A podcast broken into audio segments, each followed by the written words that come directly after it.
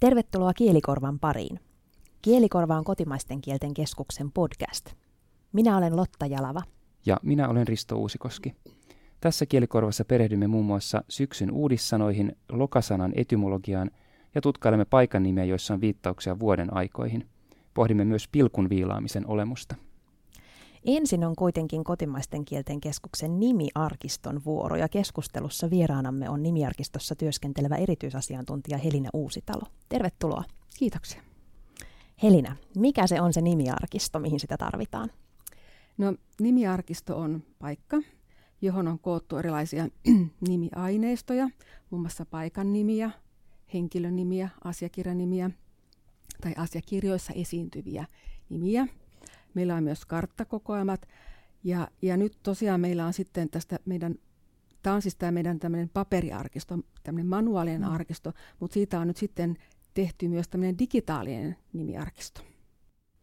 Nimiarkistolla on pitkä historia, toista sataa vuotta. Arkiston synnystä ja vaiheesta kertoo Vesa Heikkinen. Puolestani esitteleisin, että kerättäisiin yksi Kaikki oudot, ymmärtämättömät nimet. kaksi Kaikki murteelle oudot nimet. kolme Kaikki ne, jotka ovat murteellisia toisintoja jostakin tavallisemmasta sanasta, ja siis joko johdannon suhteen ansaitsevat huomiota, taikka sanakirjallisessa suhteessa voivat tulla korjuuseen. Tällaisen paikan nimien keruuehdotuksen teki ylioppilas Antti Lönnboom kotikielen seurassa vuonna 1876. Suomessa elettiin kansallisuusaatteen vahvistumisen aikaa. Ajatusta nimien keräämisestä ei unohdettu. Vuonna 1907 professori E.N. Setälä nosti suomalais-ugrilaisessa seurassa esiin paikan nimien keruuohjelman. Tulisi kerätä nimiä kaikilta niiltä alueilta, joilla oli asunut tai tuolloin asui suomalaisugrilaisia kansoja. Vuonna 1915 perustettiin tieteellisten seurain paikannimitoimikunta.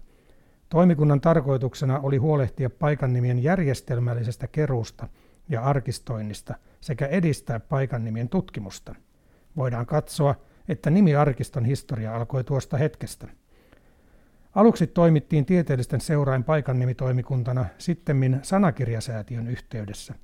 Vuonna 1976 nimiarkisto sai kodin tuolloin aloittaneesta kotimaisten kielten tutkimuskeskuksesta. Arkiston satavuotista taivalta juhlittiin 2015 ja kotimaisten kielten keskuksen verkkosivuilla julkaistiin Helina Uusitalon toimittama Nimiarkisto 100 vuotta verkkonäyttely.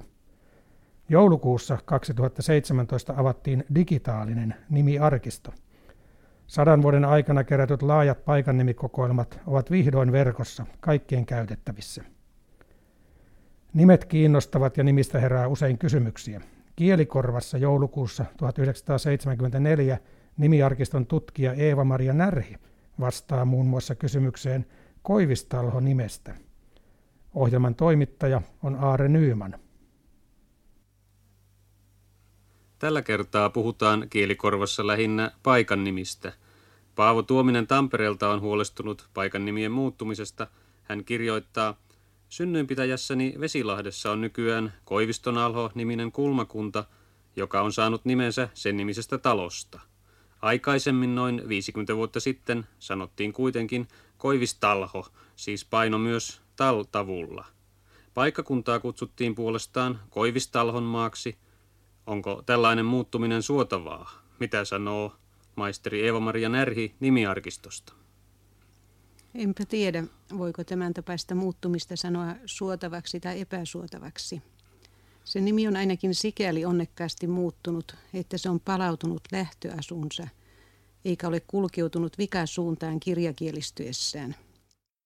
Miten niitä sitten sinne on kerätty ja kuinka paljon niitä siellä nimiarkistossa niitä nimiä on? lähinnä siis äh, suomen kielen opiskelijat, jotka siis opiskelevat yliopistossa, tai sitten tämmöiset valmistuneet suomen kielen maisterit ja tämmöiset varttuneemmat tutkijat, kiertelivät siellä pitäjissä kylistä kyli, kylästä kylään, talosta taloon mm. ja haastattelivat näitä paikallisia asukkaita. Eli sillä tavalla on saatu sitä, sitä suullista perimätietoa. Mm. Ja tietysti alun alkaen silloin, kun tätä keruuta aloitettiin silloin 1915, niin sehän lähti tietysti vähän hitaasti liikkeelle ja sotavuodet sitten sen katkaisikin ja sitten vasta mm. ehkä 50-luvulta lähtien alkoi enemmän, enemmän sitten tosiaan, tosiaan aineistoa kertyä.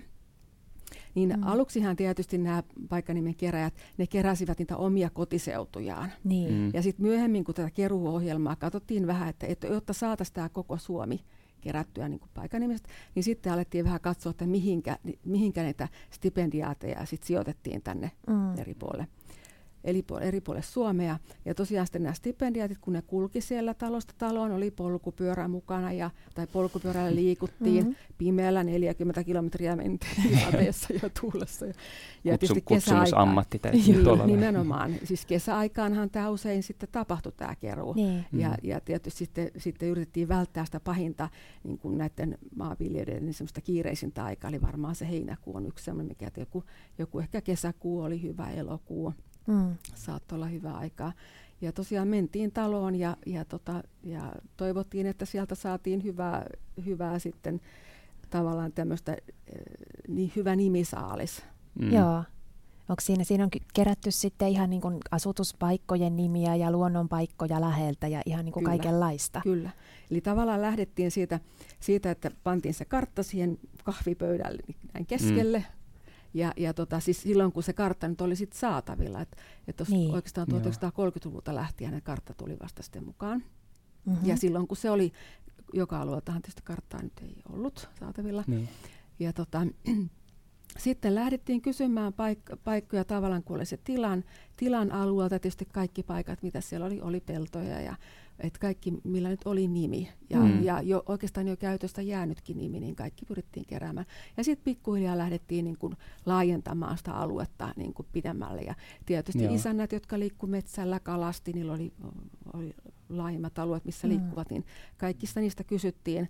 Emännätkin tietysti tunsi, totta kai nekin oli Marjassa ja muuten kävi, niin, niin sitten saattoi saatto tuntea sitä nimistöä. Ja sitten mm. tietysti pyrittiin kysymään – samoja nimiä myös niin kuin naapuritaloista. Eli se, mm. että, että mitä useampi nimitieto saatiin mm. mm. niistä, niistä kyseistä paikoista, niin sitä varmemmalla pohjalla tavalla oltiin. Että, että tietysti on mm. ymmärrettävää, että kun peltojen nimistä kysytään, niin välttämättä naapuritilalla ei sitten tiedetä, että mikä sen, sen toisen tilan peltojen nimet niin. on. Mutta, mutta että semmoista isommista, sitten ettei se ole tavallaan vain yhden ää, keräjät, yhden haastateltavan varassa se mm. nimitieto. Niin, nimenomaan. Varmaan voi ollakin, että, että jollakin ihmisellä on, on jollekin paikalle eri nimi kuin toisella kyllä, ihmisellä. On, ja... Kyllä, kyllä näitäkin on. Että...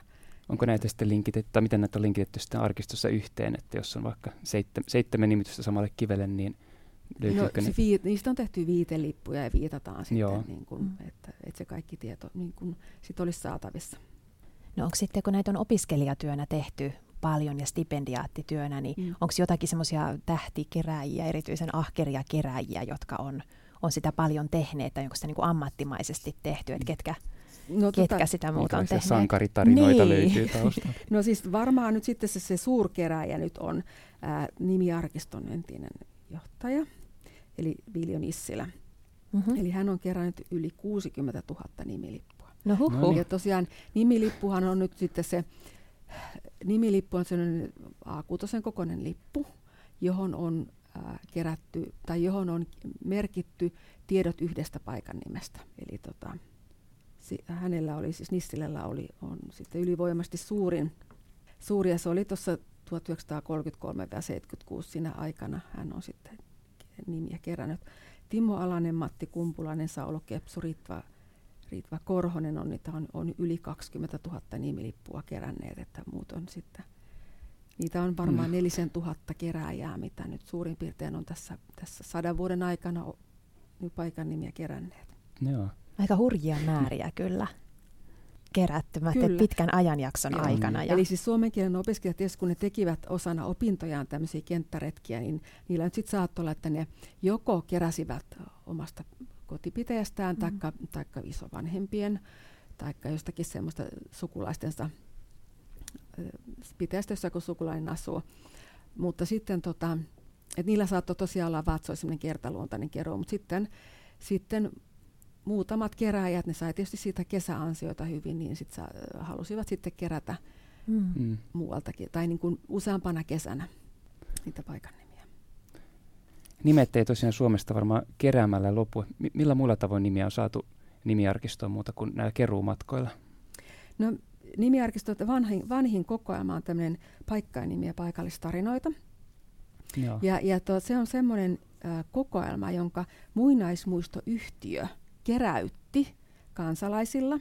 Eli lehdessä julkaistiin tämmöinen äh, tämmöinen kehotuspaikkainimiä ja sukunimien keräämisen. Tässä tosiaan kerättiin myös sukunimiä, mutta tähän sitten vastasivat etupäässä kansakoulujen opettajat. Ja nyt sitten tämän keruun kautta tuli semmoinen noin 12 000 paikan nimeä. Mm-hmm. Ja, ja itse asiassa tämä, tämä kokoelma on meillä verkkosivullakin kyllä ihan nähtävillä, että sieltä, sieltä siihen voi sitten tutustua ihan. Eli oliko tämä oli 1800-luvun Se, siis oli 1878 lopulla. jo, kyllä. Joo. Ja tosiaan sitten tämä varsinainen systemaattinen keruu alkoi silloin 1915. Mutta sitten sen systemaattisen keruun lisäksi meillä on ollut vielä keruukilpailuja. Nyt on ollut oikeastaan enemmän tämmöisiä Karjala, Karjalaan liittyviä keruita. Eli 1941 oli semmoinen isompi keruu. Eli, eli nyt tietysti kun ajatellaan, että, että sieltä sitten... Öö, ne olivat varmaan semmoisia henkilöitä, jotka olivat sitten sieltä Karjalasta muuttaneet mm. siirtolaiseksi tänne, siirtolaiseksi tänne Suomen puolelle. Ja sitten, sitten ne lähettivät tietoja, muistelivat niitä paikkojen nimiä, Joo. paikkojen nimiä kotikonnultaan sieltä Karjalasta ja lähetti niitä tietoja. Onko viime aikoina ollut mitään, mitään nimikilpailuja?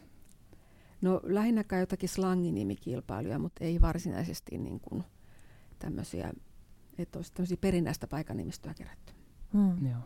Mikä se kokonaismäärä siellä nimiarkistossa niissä nimissä on?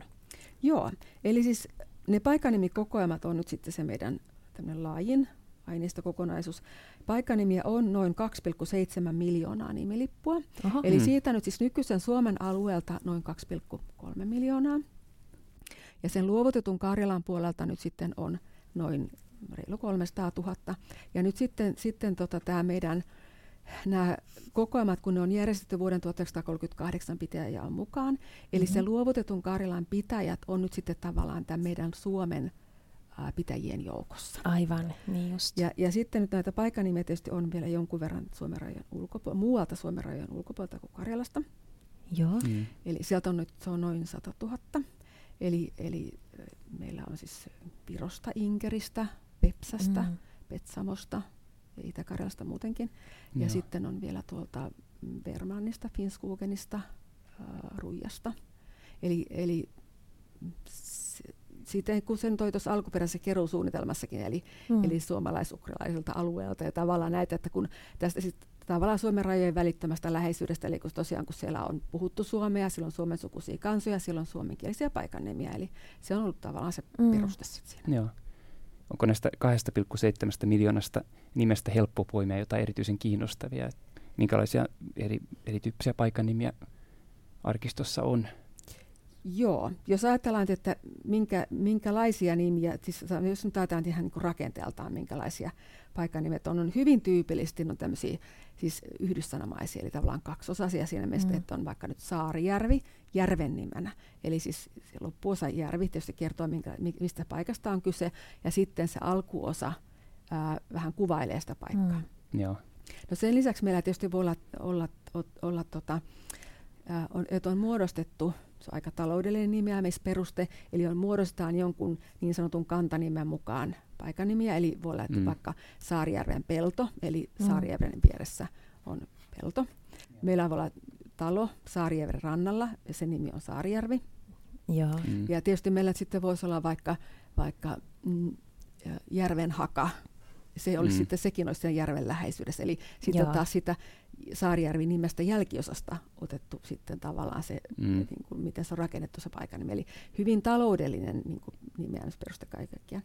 No meillä voi sitten olla tavallaan silläkin tavalla muodostettu nimiä, että on käytetty pääteaineksia. Mm-hmm. Eli meillä voi nyt olla vaikka ää, järven nimi Valkeajärvi. No sitten siitä onkin alettu jossakin vaiheessa käyttää nimeä Valkeinen. Joo. Ja tavallaan se järvi Joo. on korvattu niin päätteellä. No, sitten järven rannalle on perustettu tila ja talo. Mm-hmm. Ja taloa on kutsuttu myös valkeiseksi. Ja sitten käykin niin, että sitä, sitä järveä on selvyyden vuoksi alettu kutsua Valkeisen järveksi.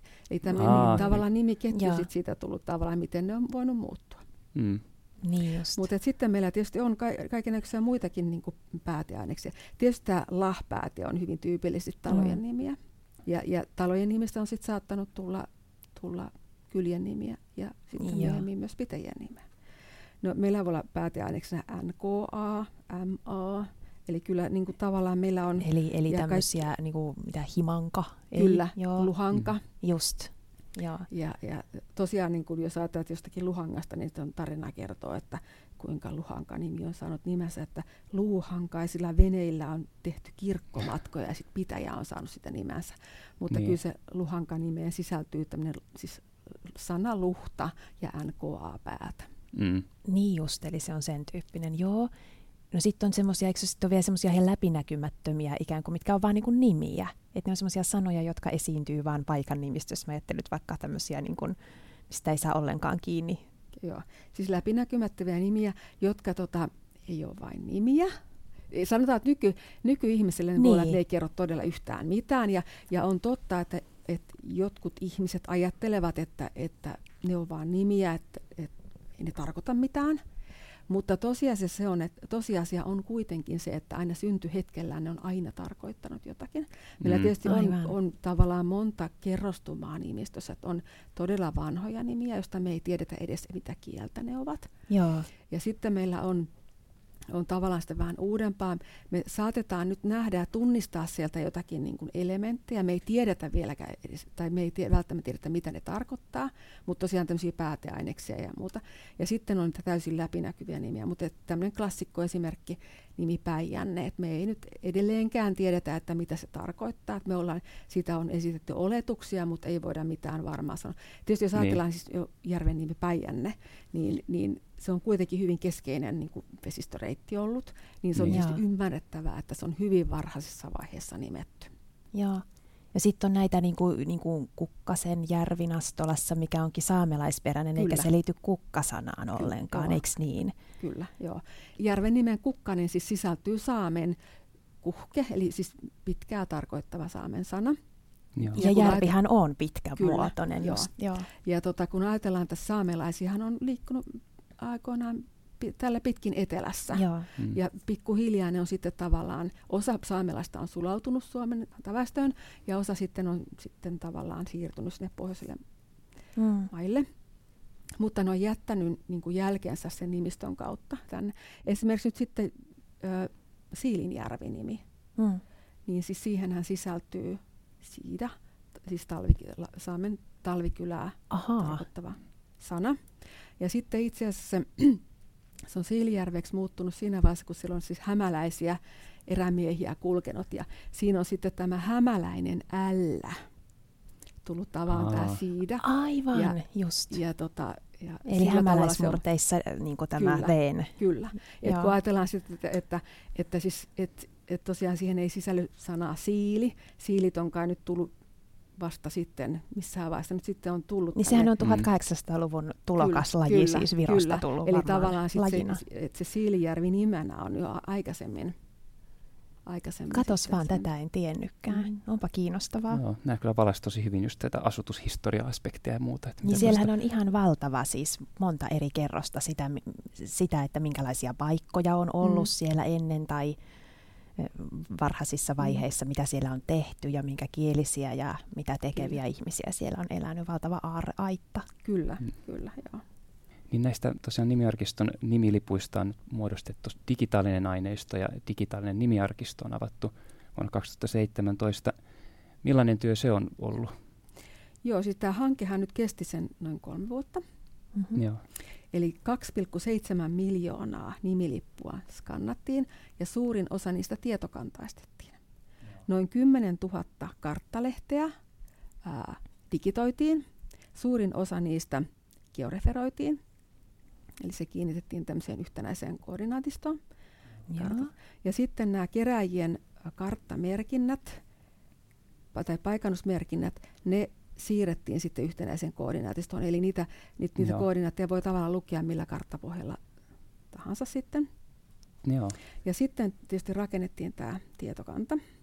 Ja, ja tietokanta tavallaan sitä nyt sitten kehitellään vielä edelleenkin tässä.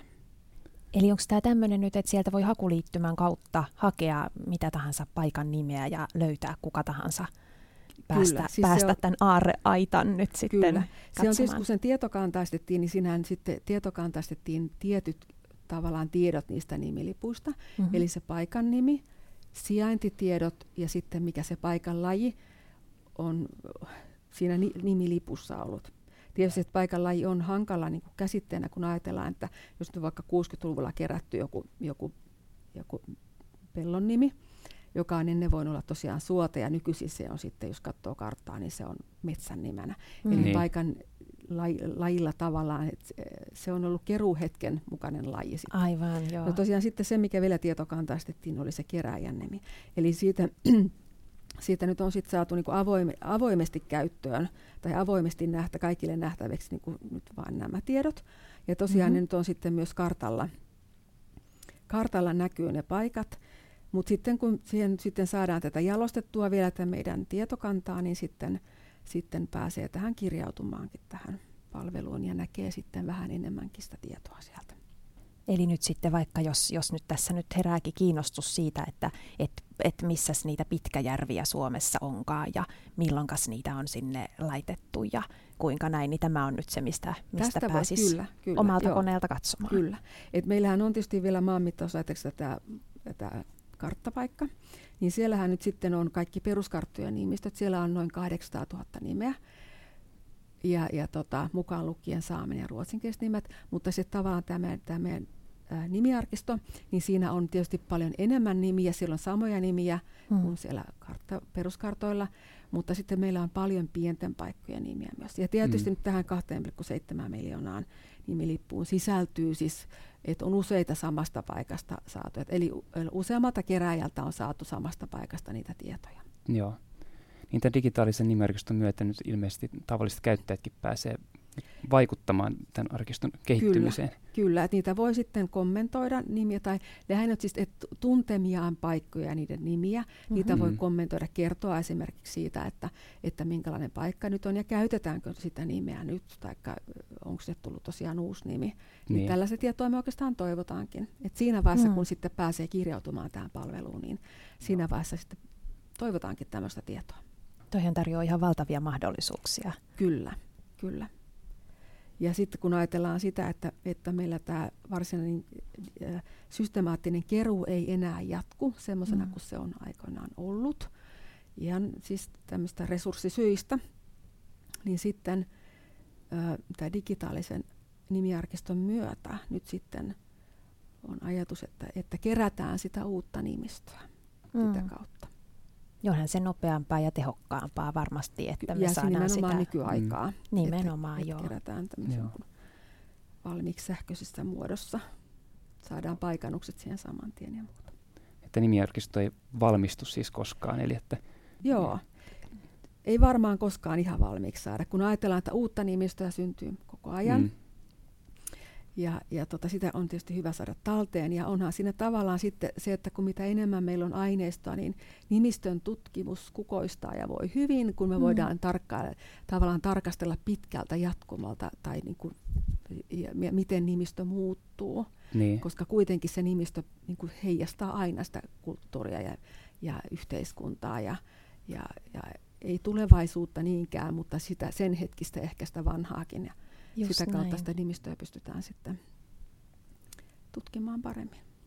Ja kyllähän tavallaan tämmöinen digitaalinen aineisto, niin sieltä sitten tavallaan ne tutkimusaiheet tavallaan lisääntyy, kun mietit, että kun elettiin vielä lippu tämmöisessä niin kuin lippuarkistossa, niin mm. sieltä sitten äh, oli vaikea niin kuin, etsiä sitä tietoa. Jos nyt halutaan vaikka tutkia nimien jälkiosia, niin sehän on mm. Niin. mahdoton taikka vaikka minkälaisia pääteaineksia, mutta niin. digitaalisessa maailmassa tavallaan sitten sekin niin kun avautuu tämmöinen uusi tutkimusalue.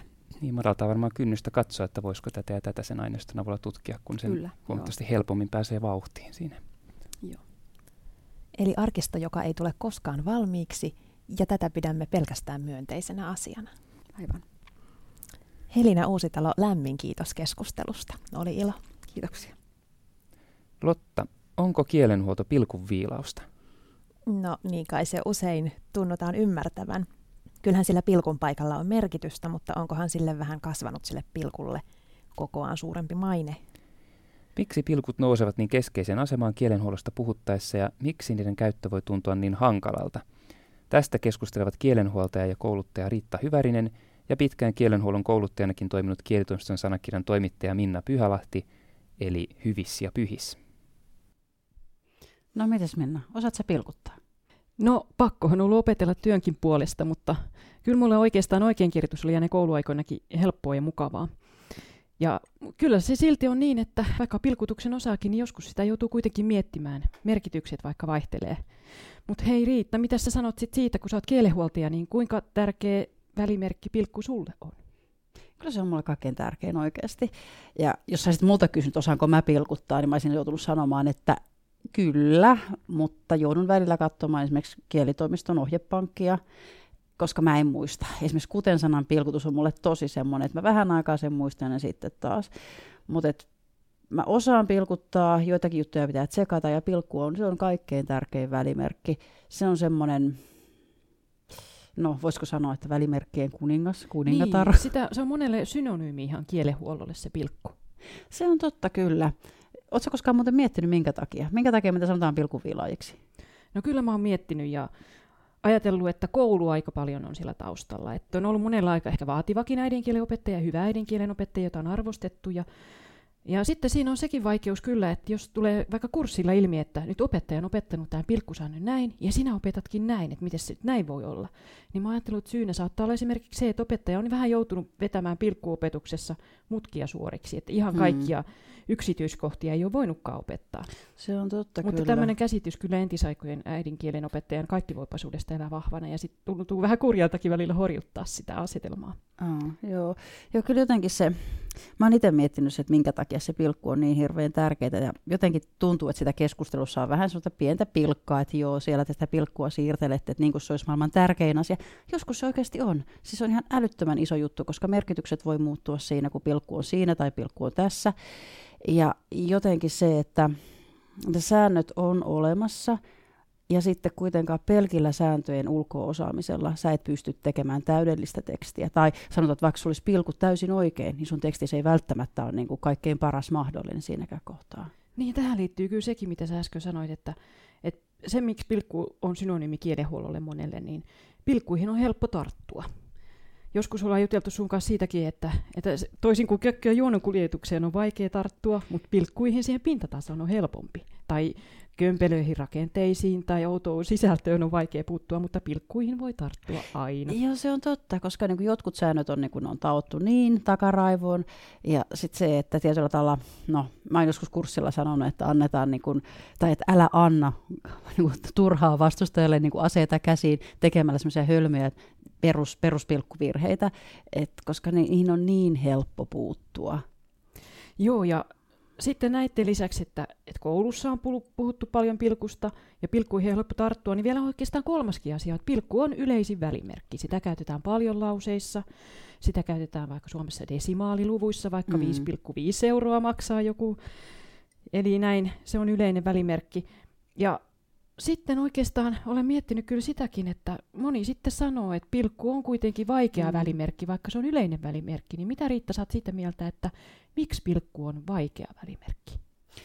No varmaan se, mitä tuossa vähän aikaa sitten puhuttiin siitä, että, tai se, mitä sä sanoit, että sitä käytetään niin paljon, niin sillä on monen tyyppisiä niin kuin välimerkkinäkin, se on monessa eri, miten mä sanoisin, sitä käytetään monessa eri paikassa moneen eri tarkoitukseen pelkästään välimerkkinä. Siis se, että se on, äh, se on virkkeessä, se on lauseiden välissä, se erottaa lauseita toisistaan, se erottaa lauseen eri osia toisistaan.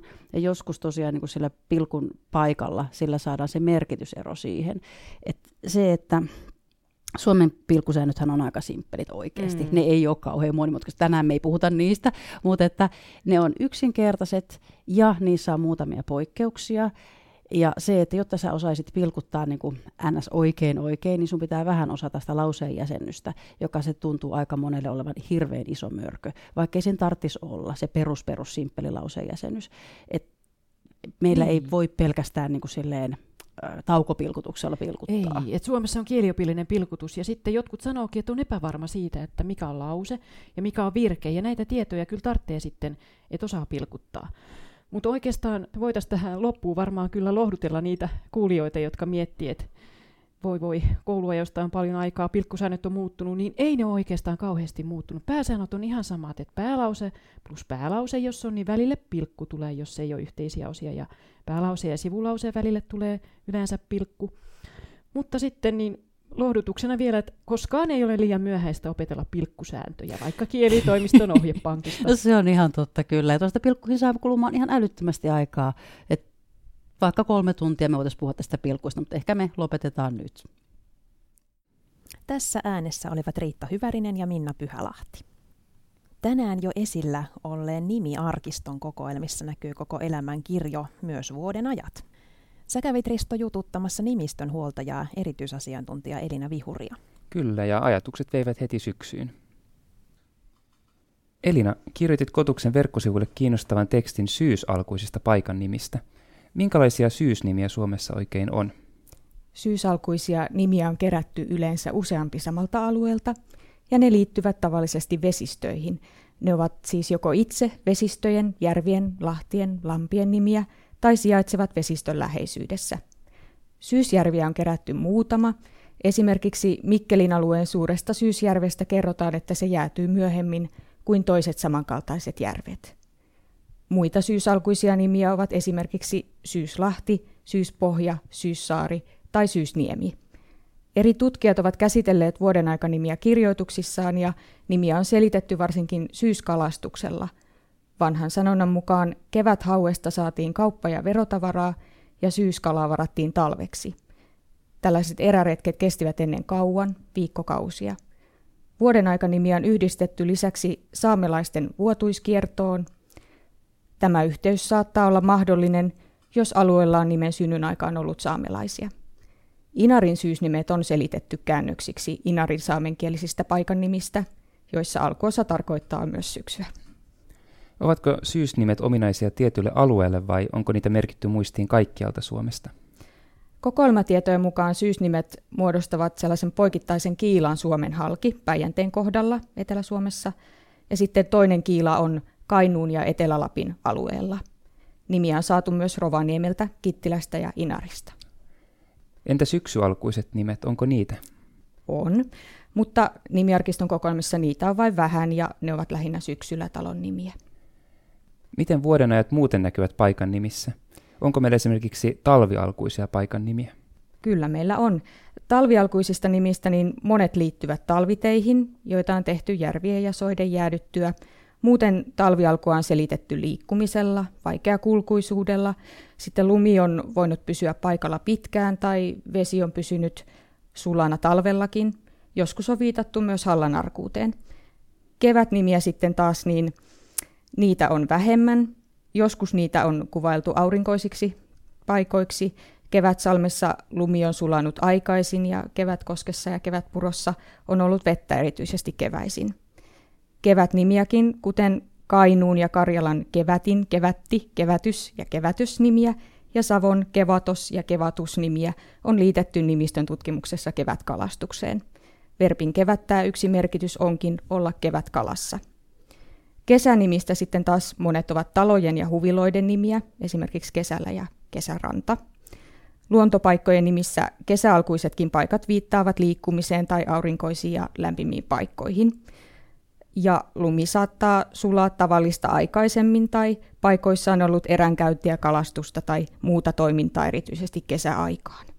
Eli nimeämisperusteet ovat vuoden nimissä aika samanlaisia. Vuoden ajan merkityksen lisäksi Kesällä voidaan tarkoittaa Länsi-Suomessa myös kesantoa, vanhaa kaskea ja peräpohjolassa sulaa maata. Jotkut kesänimistä ovat niin sanottuja vastakohtanimiä, eli samalla alueella voi olla sekä kesä- että talvialkuiset nimet lähekkäin, vaikkapa Vaarat, Kesärova ja Talvirova, saman järven rannalla. Suvialkuisiakin paikan nimiä on, Suvela on yleinen talon nimi. Yleensä suvella tarkoitetaan vuoden aikaa, siis kesää, mutta sillä on myös etelän merkitys Laatokan pohjoisrannan sekä Pohjois-Karjalan nimistössä. Toisaalta suven alku saattaa tulla myös sudesta tai henkilön nimestä susi. Kiitos Elina Vihuri. Kiitos. No, vuoden aikan nimien lisäksi syksyyn liittyy paljon erikoissanastoa ja mua tietysti sanojen alkuperä intoilijana rupeaa kiinnostamaan, että mistä semmoiset sanat on tulleet. Kävin kysymässä näiden sanojen taustoista Suomen murteiden sanakirjan toimittajalta erityisasiantuntija Kirsti Aapalalta. Syksy on ruska-aikaa, mutta mistä suomen kieleen oikein on tullut tuo arvoituksellisenkin kuuloinen sana ruska? Sana ruska on tullut pohjoisesta, saamelaiskielistä.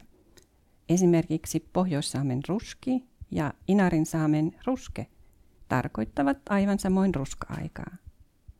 Aiemmin on ajateltu, että saamenkielten sanat olisivat lainaa suomen kielen adjektiivista ruskea, mutta saamelaiskielten tutkija Ante Aikio on toista mieltä. Hänen mukaansa nuo saamelaissanat eivät ole lainaa Suomesta, mutta hän arvelee, että jonkinlainen sukulaisuussuhde ruskaa ja ruskeaa väriä tarkoittavien sanojen välillä kuitenkin on. Ja lisäksi on hyvä muistaa, että adjektiivin ruskea merkitys on aikaisemmin ollut nykyistä laajempi. Ruskea on voinut tarkoittaa myös punaista väriä. Esimerkiksi vanhassa kirjakielessä puhutaan veriruskeista synneistä ja myös useissa lähisukukielissä ruskean vastine tarkoittaa punaruskeaa tai punaista. Samoin vanha merkitys on näkyvissä vielä vaikkapa ruskeasta johdetusta, äh, johdetussa verbissä ruskottaa. Nyt on lokakuu. Loka lentää lokasuojien alta, loka-autot ajelevat ja joku saattaa pitää yllä lokakampanjaakin. Mistä tällainen lokasanasto oikein tulee ja mikä on lokakuun alkuperä? Sanan loka-alkuperä on toistaiseksi hämärä.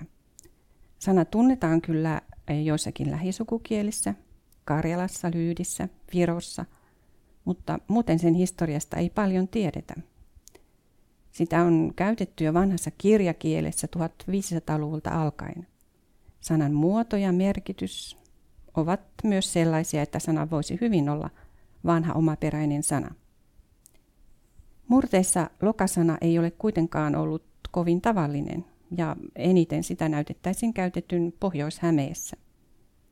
Monet Euroopan kielethän käyttävät nykyisin latinalaisperäisiä kuukausien nimiä – jotka on omistettu roomalaisille jumalille, keisareille tai juhlille, tai sitten ne on johdettu lukusanoista. Esimerkiksi oktober on johdettu kahdeksaa tarkoittavasta lukusanasta, ja tästä voi nopeasti laskea, että roomalainen vuosi alkoi siis maaliskuusta. Suomalaiset ovat kuitenkin säilyttäneet omakieliset kuukausien nimensä, ja ne mainitsee jo melkein kaikki Mikael Agrikola – vuonna 1544 ilmestyneessä rukouskirjassaan. Rukouskirjan johdantoosassa annetaan muun muassa muistisääntöjä siitä, mitä missäkin kuukaudessa tulisi tehdä. Aikaisemmin on kyllä muissakin kielissä ollut kuukausille myös omakielisiä nimiä. Lokakuu on eteläisemmissä maissa ollut viininkorjuun aikaa, ja niinpä Kuukauden vanha nimi on ollut esimerkiksi saksaksi Weinmonat, eli viinikuu.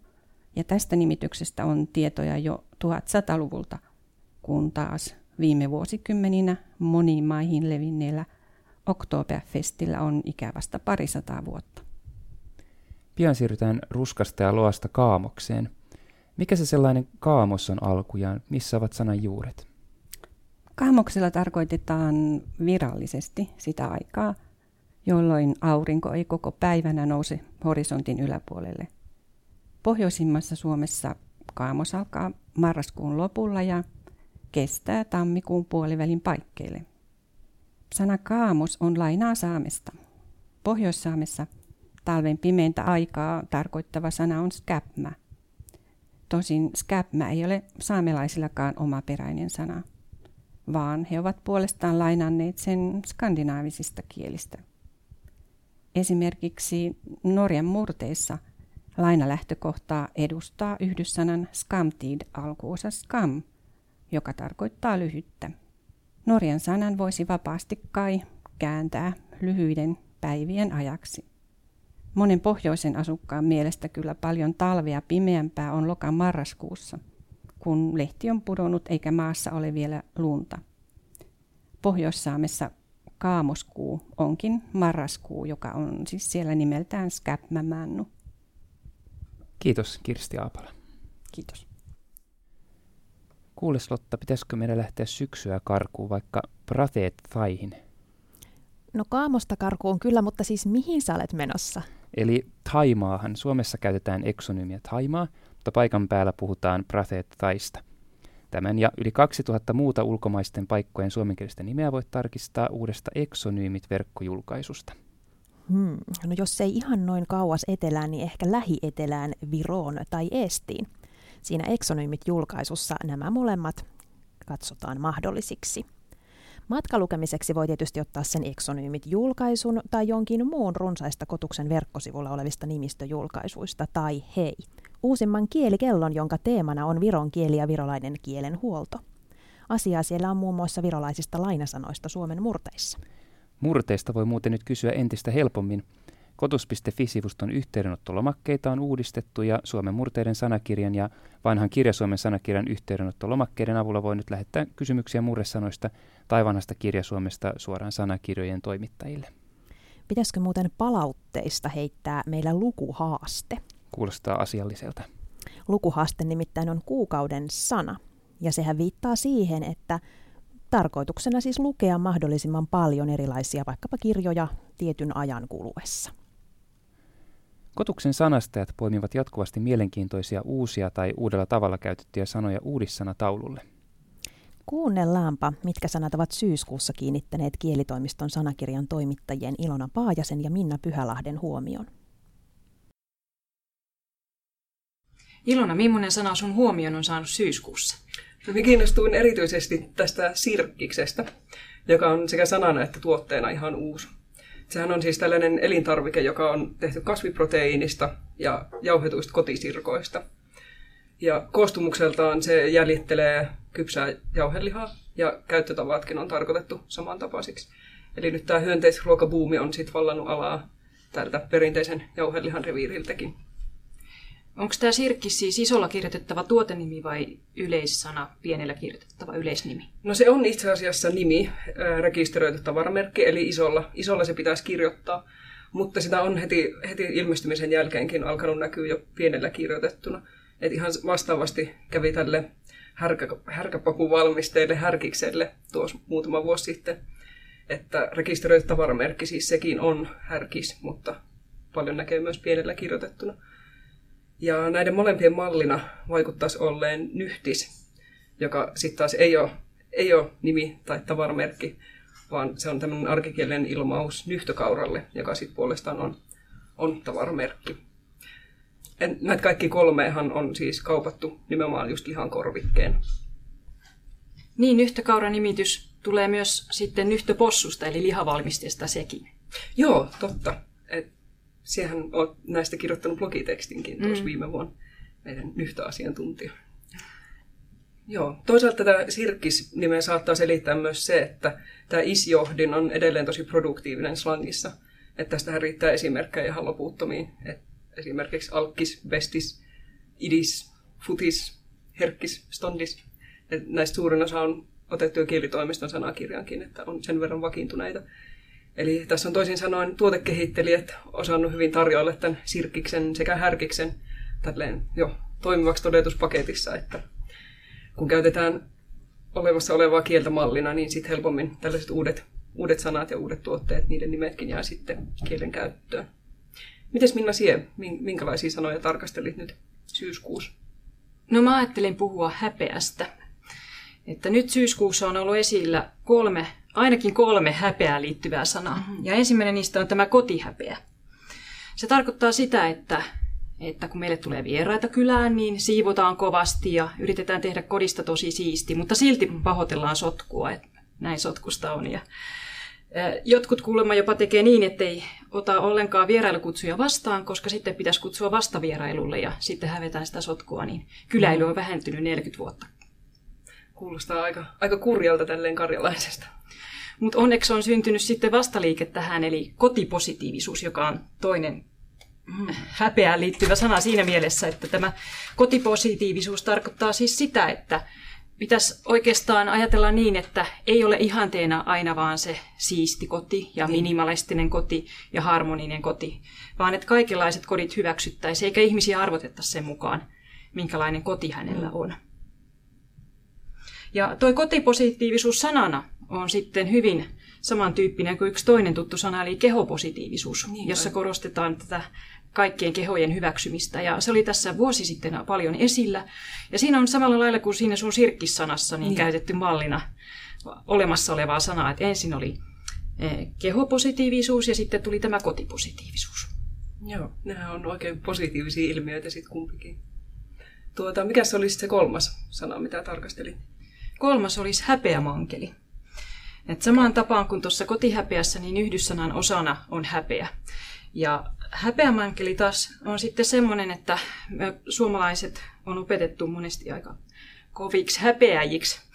Ja sanotaan kyllä nyt sitten, että onneksi nuoret on murtautumassa irti tästä häpeämankelista, jolla suuret ikäluokat on tasapäistetty. Sanaa käytti haastattelussa Janne Viljamaa, tietokirjailija. Syyskuun sanoista puhuivat Ilona Paajanen ja Minna Pyhälahti. Tällaista tällä kertaa kielikorvassa ja kaiken tässä lähetyksessä mainitun sisällön, kuten nimiarkiston, nimistöjulkaisujen, sanakirjojen, uudissana videonkin, äärelle pääset kotus.fi-sivuston kautta. Sivustolla on muuten erittäin toimiva haku. Kaikenlaista palautetta ja ideoita otetaan mielellään vastaan. Niitä voi lähettää meille osoitteessa kotus.fi kautta kielikorva. Sosiaalisessa mediassa käytämme hashtagia kielikorva. Perinteisiä postikortteja voi lähettää osoitteeseen Kielikorva, kotimaisten kielten keskus Hakaniemen ranta 6 00530 Helsinki. Äänialoilla tänään kanssasi olivat Lotta Jalava ja Risto Uusikoski. Tämä oli Kielikorva. Pysykää kuulolla.